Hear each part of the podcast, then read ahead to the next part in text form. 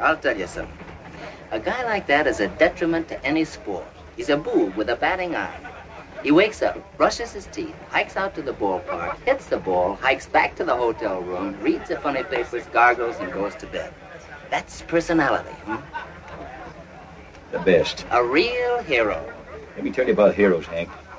I've covered a lot of them, and I'm saying Gehrig is the best of them. Hmm. Hello, and welcome to the Screen Test of Time, the podcast where we watch every movie ever nominated for Best Picture. I'm Susan Araslin. And I'm Bert Huggenspeed, sports reporter for the New York Times Picayune Gazette. No, no, you're not. I'm David Doff. and this week we watched Pride of the Yankees, starring Gary Cooper as the man the, doing his grim work out there in the cubed circle, doing the sweet science of baseball, God's own stick sport. He's done it again, folks. Is baseball the sweet science? Uh, it is now. Pretty sure that it is. Don't know why you would need to fact check me. No, boxing is apparently the sweet science. Again, do not know why you felt the need to fact check me on this.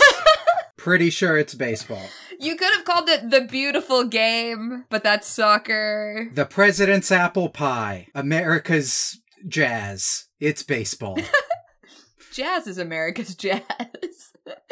but baseball's what made jazz what it is today, Susan. I can see how you would extrapolate that from this film, actually. Yeah, so it's really not about baseball so much as it is about Lou Gehrig, which does mean that a lot of it is about baseball. And it does seem like you hated it. God, I hated it so much. Yeah, I mean, just it simultaneously was not enough about baseball and was more baseball than I needed for my entire goddamn life.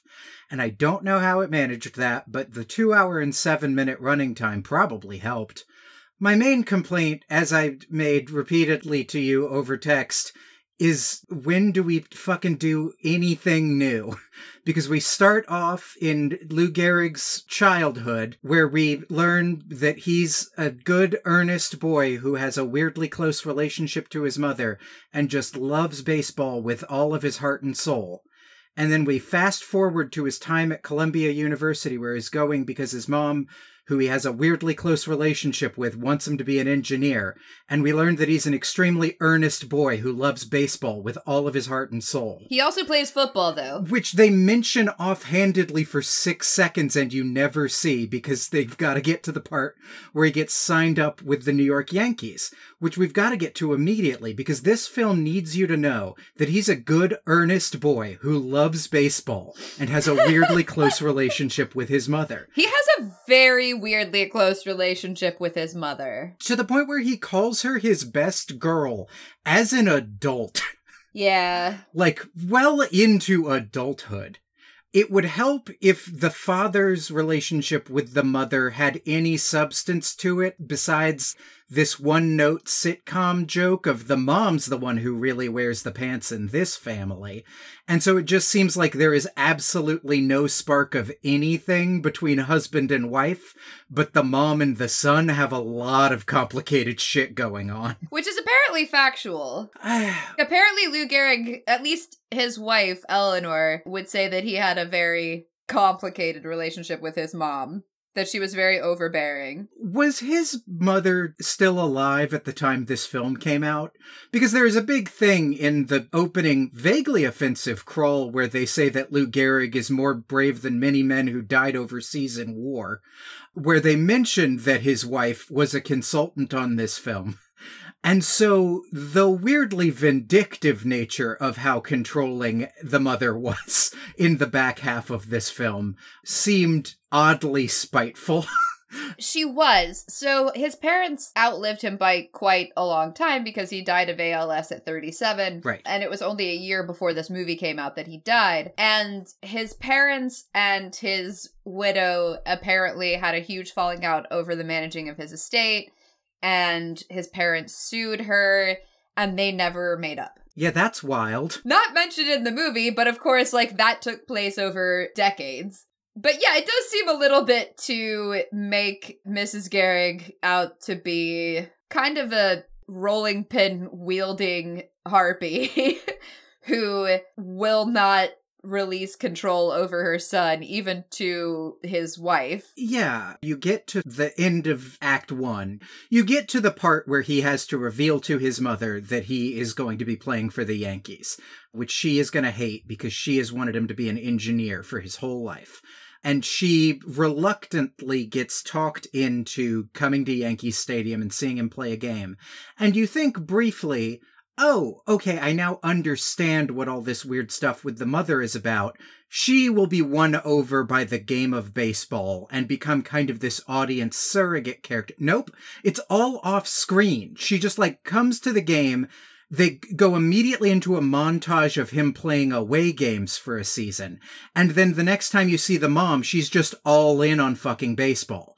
But you have not seen any scene where you learn why she enjoys baseball or like what won her over. I mean, I get it. Her son is one of the greatest baseball players on earth. I don't need it explained to me necessarily, but it was this weird moment of like, oh, this is actually kind of narratively elegant because it lets you sort of explain baseball and what makes Lou Gehrig so special to baseball in layman's terms so the mother can understand it. And the movie's just like, nope, instead we're just going to show you the pennants of a bunch of teams. So I did not hate this movie at well, I didn't hate this movie at all. I thought that the first act was cliched when he was a little boy. And I get it. Like, my dad is an immigrant. I totally understand having an immigrant parent who's like, this is what your job is going to be that you're going to do for your whole life. I've decided this when you were born. And then the conflict that happens when you don't actually pursue that, because otherwise I would be a biochemist right now that part didn't bother me quite so much, even though it does feel cliched even at this point in movie history. Gary Cooper was 43 years old when he made this movie, so he's already six years older than Lou Gehrig was when he died. Yeah. Him playing a college student is so ludicrous that I started to think, oh my god, this movie is going to be a disaster. Now, when he does get to be an adult, I actually enjoyed the movie and it felt a lot more genuine. And when he loosens up a bit and stops being such a total square, Because he's always a good boy, and there was never apparently any touch of scandal around him. Though I have read up on his wife, Eleanor, around whom there was apparently quite a bit of scandal, and she was very much like a live fast party girl in the 20s in Chicago, and her dad went broke even before the Depression. Not exclusively because of her lifestyle, but it contributed apparently. And she definitely comes off as this complete sweetheart, other than the fact that she occasionally is sarcastic and gives him shit and has a negging nickname for him. Yeah but I liked their relationship. I thought that it was the most interesting part of the movie. And I thought that despite the huge age difference between Gary Cooper and Teresa Wright, that Teresa Wright really had great chemistry with Gary Cooper. And it didn't feel like in the last Gary Cooper movie we watched, where the actress playing his eventual wife was like 15 or something it did not feel like that. Yeah, I think that their romance is, like you say, the best part of the film. But I mean, my thought on Gary Cooper was just like, oh, so he's just going to give the exact same performance he gave in Sergeant York just like beat for beat. Yeah. That really took me out of a lot of it. The fact that it never really decided what to be about because it kept sort of being the story of their romance, but knew you're actually here for the baseball, but it felt so bored by all the baseball sequences. It felt like they were all contractually obligated. before you got back to the real meat of the story, which is their relationship. I did feel like the baseball part was glossed over a bit, and it did feel like the sports movie formula that we have come to know, where you get to see at least the most critical part of one or two games, and then toward the end in Act 3, you have the big game that's really important. Had not really been established yet, because, like you said, they did just show all these different pennants of different cities that they went to. And they did that twice instead of doing like, here's the most critical part of this game, like the one where they win the World Series, or even the game where he wins some important thing and it was just after he married Ellie in their house and they were almost late to the game. They didn't even show that part of the game. They just showed the after interview with the sportscasters and everybody taking pictures of him kissing his wife. Yeah, the only game they really show any significant portion of whatsoever is the game where he and Babe Ruth are not really competing, but competing to hit more home runs for a sick kid in the hospital that plays like parody at this point because they're hitting home runs for a sick kid in a hospital, right. which is like the single most cliched baseball movie in all of existence thing. It works more effectively, I think, than a lot of sections of this film still, because they're doing the big sport thing for a sick kid. They did it. And you also get a feeling for the complication of it. That Gehrig is trying too hard, so he keeps swinging at things he shouldn't swing at, and he's struck out a number of times. You kind of start to understand the ins and outs of baseball a little bit more. And I do think that a big reason why they didn't do that much baseball is apparently Gehrig was left handed and Cooper did swing left handed, but he's not going to be able to knock it out of the park. We are living in the age of film at this point in 1942. They can't take a thousand takes until he finally gets a real homer. Right, but it's, I mean, when there are real homers, it's always a cutaway shot in every movie anyway. All he's got to do is connect the ball and have it go vaguely upwards, and then cut to someone who can actually hit a home run having done it. Right. I get it. I mean, my feeling is that this movie genuinely just doesn't have much interest in the minutia of baseball. Its feeling on the proudest accomplishment of Lou Gehrig is playing 2000 consecutive games, which to be fair, a huge accomplishment, one that Gehrig himself like touted regularly, a thing he is remembered for. But having the backbone of your movie be an attendance record does not a compelling baseball story make. You have to make the compelling stuff the story of the guy and not the baseball if the baseball story you're telling is he was there every time. And I don't think the movie quite knows what to do with that. So it just does a lot of montages to show like time's passing and he's still playing baseball. I mean, it was important that he held this record for consecutive number of games played that wasn't broken until I was in middle school, and I actually remember when it happened. And I've never cared about baseball, but everybody cared about that. To be clear, I really do want to separate me being kind of dismissive of baseball, which I am because I just I'm never going to be a sports person. Sorry, everyone I knew growing up in Georgia. But like I it just I it's too late. And like I do recognize that mostly as just a weird thing about myself and not the brave moral stand I tried to make it when I was like 12. And the fact that this movie just isn't very compelling as a separate point. It isn't, I don't think, very compelling even if you really like baseball, because it just assumes that you're going to get a long way on uh, you know, baseball, that thing you already love. And so we don't have to do any of the work of making it compelling or fun. yeah, I mean, that's why I said that I did enjoy the movie, but the parts that I really enjoyed were the parts with Eleanor. And one thing in particular that you sent me a text about was why are we now going to do this whole musical scene with no one that we've met before? And I didn't reply to you because I figured that you would figure that out. Where he and Eleanor go to a ball. I guess it's a ball. It seems like a club because of the woman singing after the ballroom dancing section. They go out to something. And I actually really liked that part, for example, because I feel like it showed the time. I feel like it showed her as a character and his relationship to her as a character and how he didn't fit into this world of being wealthy and being a celebrity. But there also was never any tension after that, which was apparently something that was a problem in their marriage is that she really embraced the celebrity part of it and he didn't. Yeah, there's this thing where I can't fully get on board with the her and him stuff because it all plays as such a weird pay on to her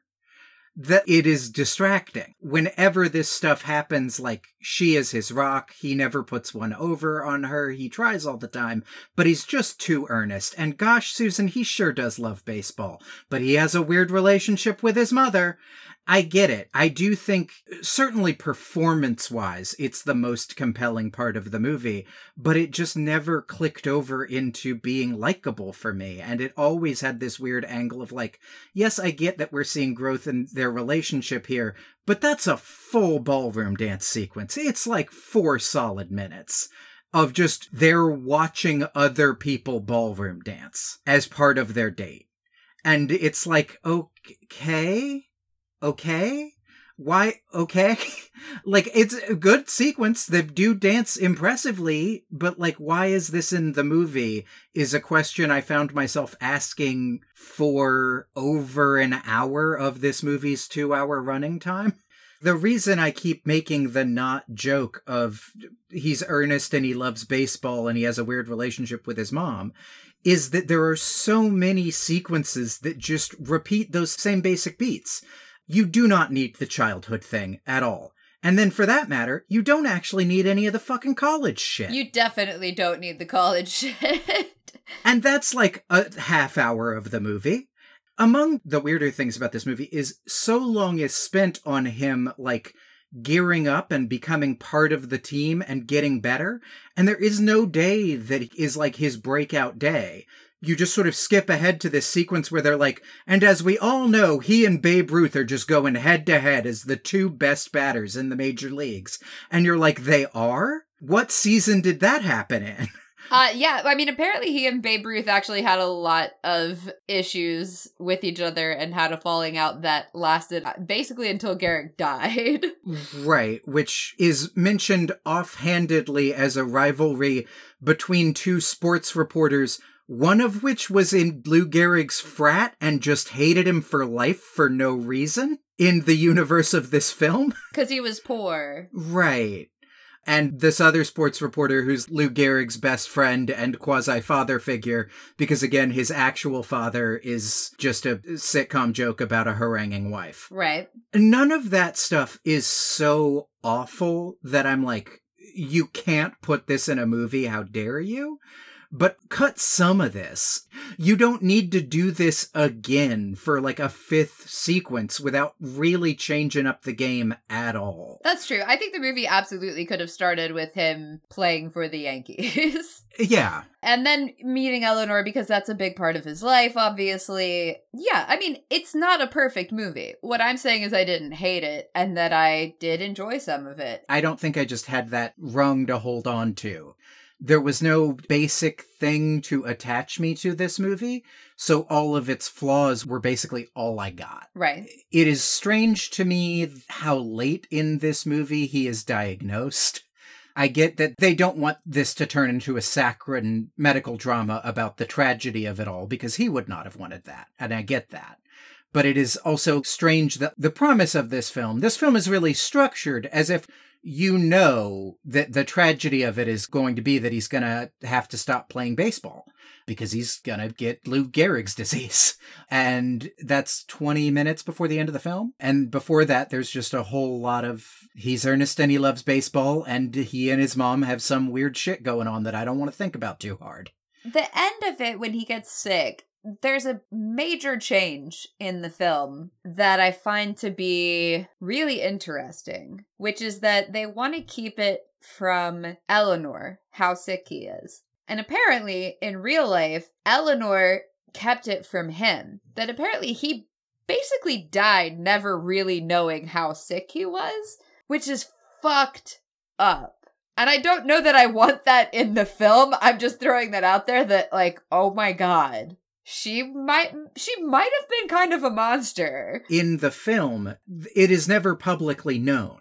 He gives a version of his farewell address that is like one of the most famous things to ever happen in baseball, but where they change the words so that he talks about Eleanor more. I didn't realize that, that they changed the words. Yeah, she is not mentioned in the text that we actually have of the speech he supposedly actually gave that is on his Wikipedia page. I had it open looking at it. Oh, and now he just beat for beat gives this because it's a huge moment in the history of baseball and it's what you came here to see.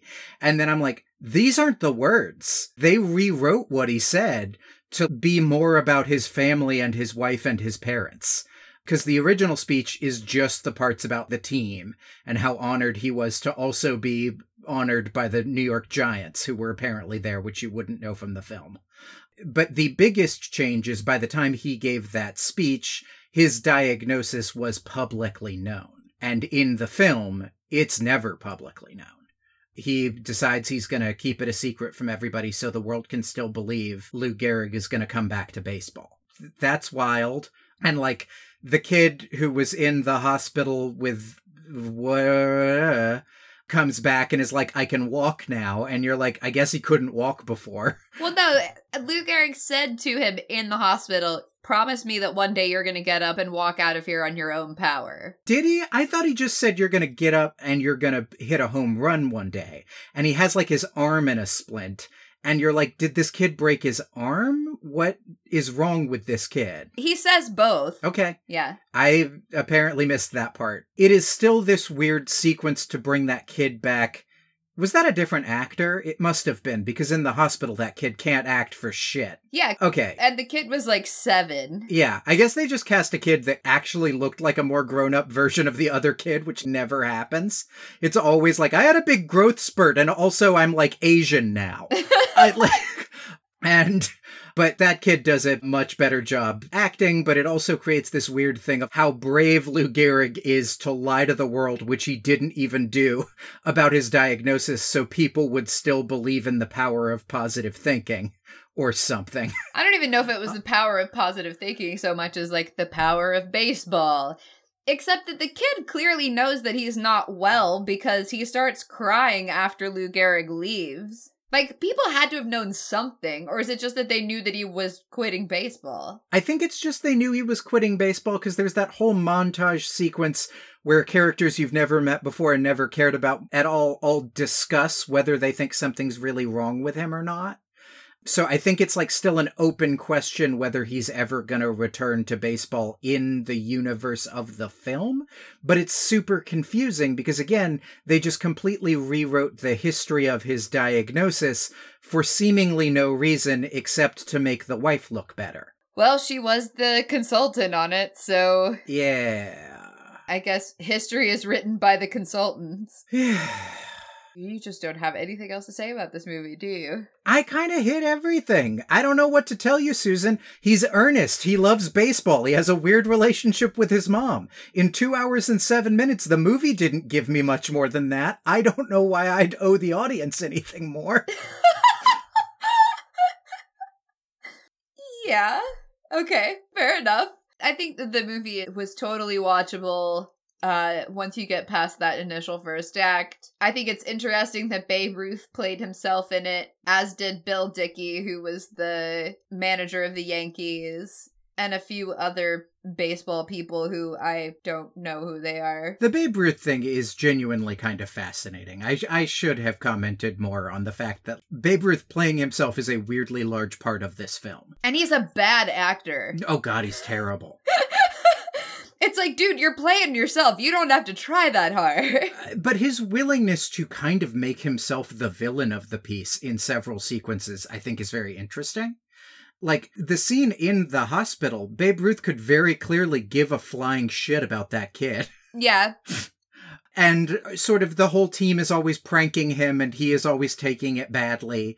Everyone's always pranking everybody else in this movie. I don't understand it. Because baseballers prank each other. Okay. Is that a thing? Sure. I mean, anytime that you get a group of men together in close proximity for very long, they do all start pranking each other. Is that like a thing in Ken Burns baseball? Because I got through all the Shelby Foote parts of Civil War and could not last 10 minutes through Ken Burns baseball. I mean, I, I, I don't know. It just seemed that they had a very frat house atmosphere on their baseball bus. That weird scene where they're all tearing each other's clothes apart after they win the World Series is like, I guess this is just a thing that I'm not aware was a thing. I, I mean, maybe, but it does make Babe Ruth look like an asshole. Yeah.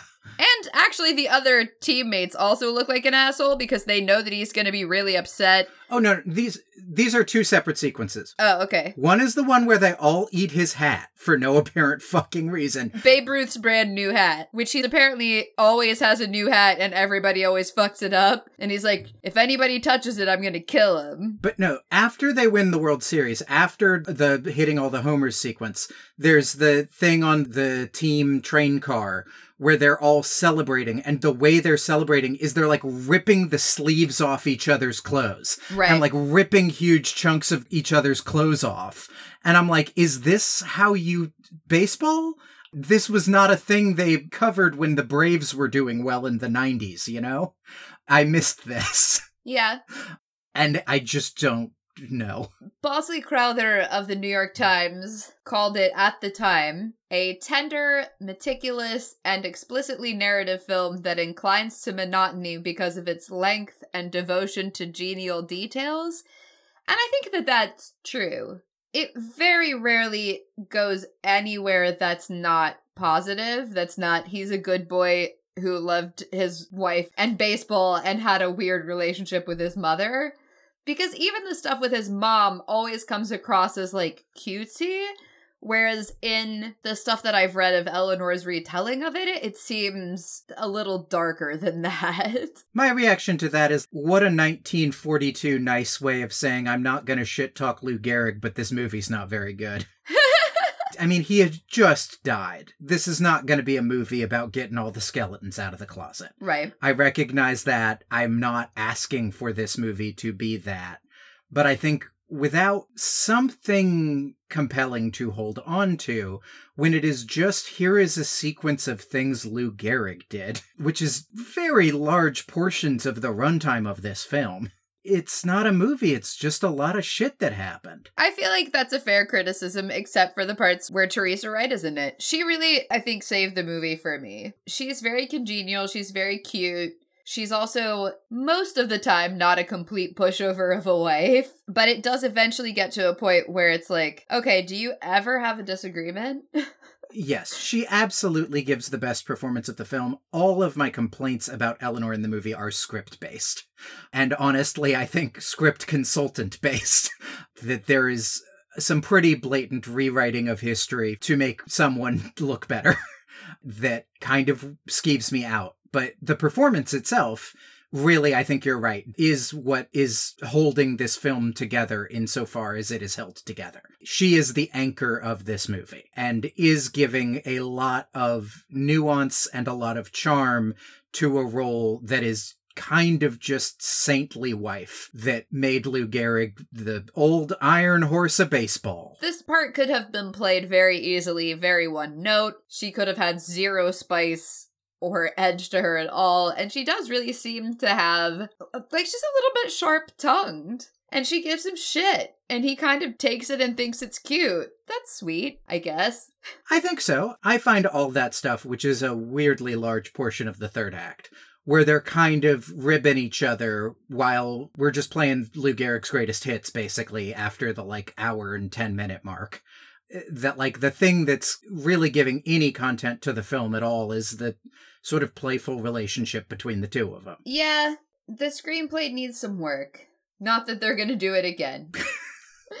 Interestingly enough, one of the screenwriters for this movie was one of the screenwriters for Citizen Kane and The Wizard of Oz. Yeah. Which I find to be very strange because he definitely did not bring the same level of complexity or narrative forward momentum that those others had. No, but also like writing credits were so weird back then, which I know only from all the Dorothy Parker biographies I read, and just how much people would do uncredited rewrites and how much you really would just come in and do like a full dialogue touch up. Some of the dialogue in this pops in a way that makes me feel like, oh, okay, the story's structure was here. And the reason any of that playful dialogue between the two of them pops is that they got the Citizen Kane guy in here. Yeah, that's probably true, actually. Yeah, I don't know that I have anything else to say about this film. I don't really. So, should we go ahead and rate it? Yeah, Susan, I don't think you can talk me up past a four. Wow, okay. It just doesn't work. It's not racist. It's not a complete fucking disaster. but the movie just doesn't work. It leans on baseball for the majority of its running time without really making baseball feel compelling or doing anything to make you feel any attachment to it whatsoever. It just kind of assumes it's going to skate by on your love of baseball. It's my least favorite kind of sports movie, which I already generally don't like. I'm gonna give it a six because I think that the parts of it that are entertaining are more entertaining than average. I I just don't see it. I can't think of a single sequence that rises above workmanlike in this film. She does good work, but we've seen a lot of more compelling relationships in this project than their relationship in this film. Oh, I think they have a lot of really cute moments, not just at the club, but I think the stuff in their house particularly and i think gary cooper really comes into his own in this scene for one of the few times in the movie when he goes into the kitchen and she's upset about how his mom is trying to control the whole redecoration of their home and he tells her that he had the wardrobe sent back that she didn't like and says that it was ugly or whatever and he's standing behind her while she's trying not to cry at the stove. I thought that they had some really good moments that were genuinely funny and tender and sweet. I also liked the bit where they got married amidst the house construction guys and then they have to get in the car to go to the game so that he's not late and the cops pull over the sports writer who's driving him there and they're like, "Do you know how fast you were going or whatever?" And the guy says, "I've got Lou Gehrig in the back and we've got to make it to the game." And then he ends up with a police escort all the way to Yankee Stadium from New Rochelle. I thought was actually kind of cute there are moments in this that I thought worked. There are definitely moments in it that I thought didn't. I mean, I think there are moments in this that work, but none of them struck me as moments of greatness so much as moments of like, yes, that whole section I think basically works. None of it is like, thank God I sat through those bad sequences to get to this, you know? Right. It's all just like, okay, the film is working now. I liked it better than you did. Yeah. But I do think that it had problems. Yeah. As for whether or not you should watch this movie, I'm not going to recommend that you should. Yeah, don't watch this movie, but do go to the Wikipedia page and look at the Japanese poster for the 1949 theatrical release of it. Yeah, it's actually pretty great. Because it fucking rips. the problem is, if we had seen that poster, I would have known off the bat that it wasn't going to be a great movie. Because the actual poster is okay. Yeah. I mean, the actual poster really wants you to know that Gary Cooper's in this movie. Yes. Which makes sense. He's still a leading man at this point, despite getting into his 40s and playing 18 year olds. It's wild that today I consider myself the luckiest man on the face of the earth is voted 38th in the American Film Institute's list of 100 greatest movie quotes, when that's just a thing a guy said in real life. I mean, I guess you're allowed to do that. It's just weird to me that that list, you know, includes like fucking play it again, Sam, and shit that like someone had to sit down and write. Did someone put four score and seven years ago on right this list? exactly. Yeah, that is strange. Yeah. So for next week, we are watching Wake Island, which is a propaganda war film about Pearl Harbor or something. I am not about the Pacific Theater. Okay. Gonna be honest with you, Susan. If you put a gun to my head about the list of this year's movies, I would say someone added that movie last week.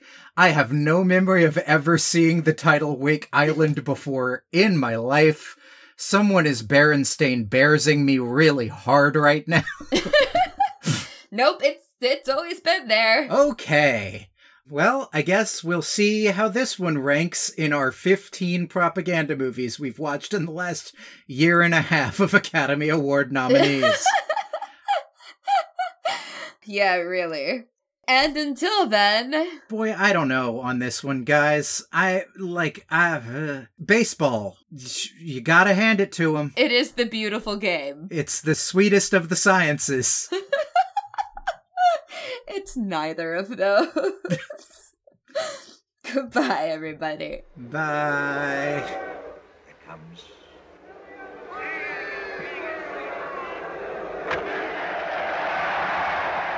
What do you think of that one? Two home runs in one World Series game. He's really a man at man.